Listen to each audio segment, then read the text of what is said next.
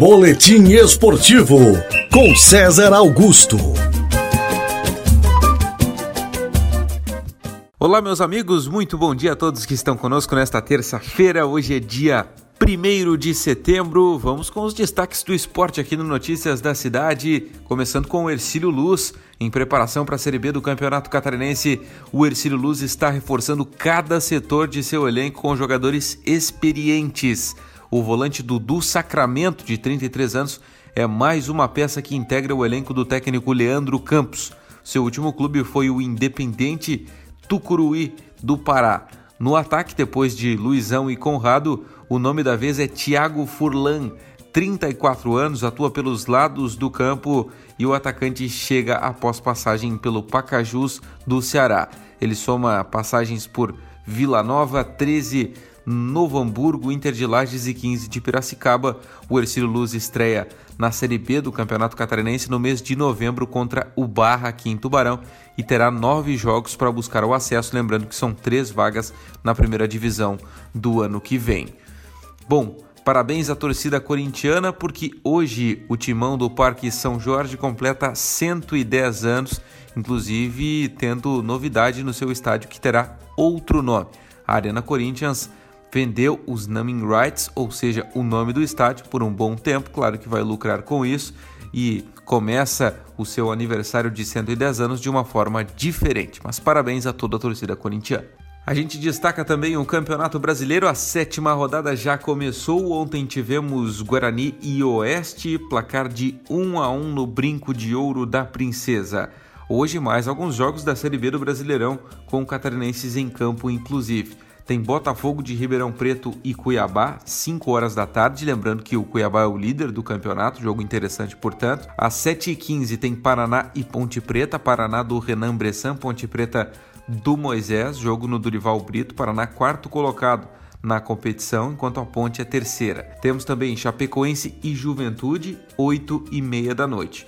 Outro catarinense joga hoje, só que às 9 e meia o Figueirense enfrenta o Náutico no estádio dos Aflitos.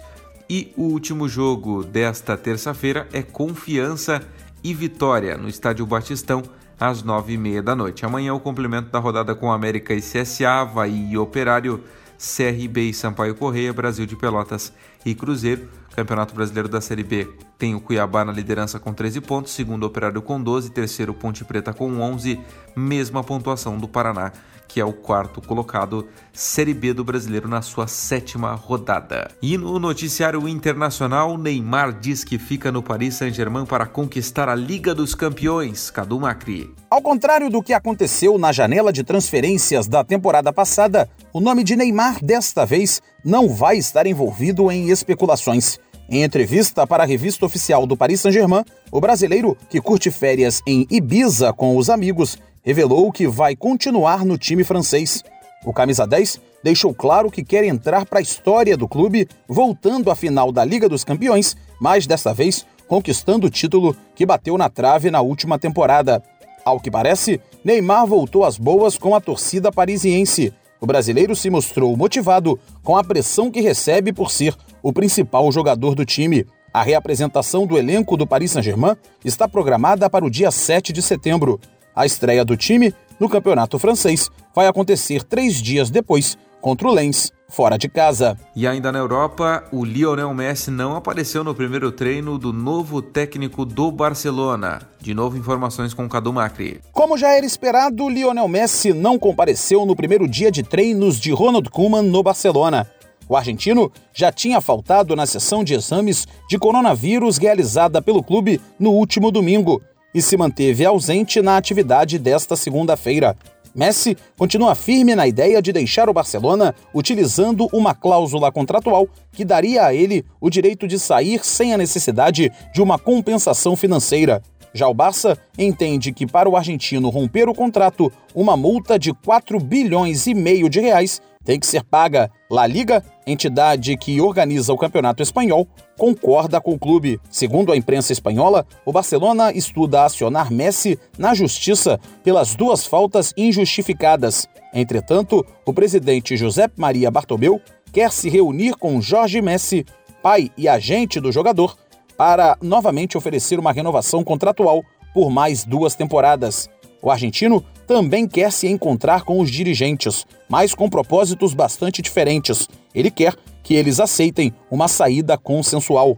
O Manchester City observa a situação à distância e já teria uma proposta engatilhada para Messi se ele conseguir deixar o Barcelona sem custos.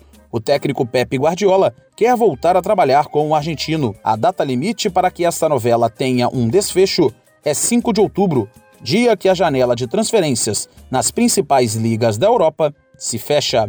É uma grande dúvida de onde ele vai jogar na próxima temporada. Com as informações do esporte para Notícias da Cidade desta terça-feira, César Augusto. Boletim Esportivo com César Augusto.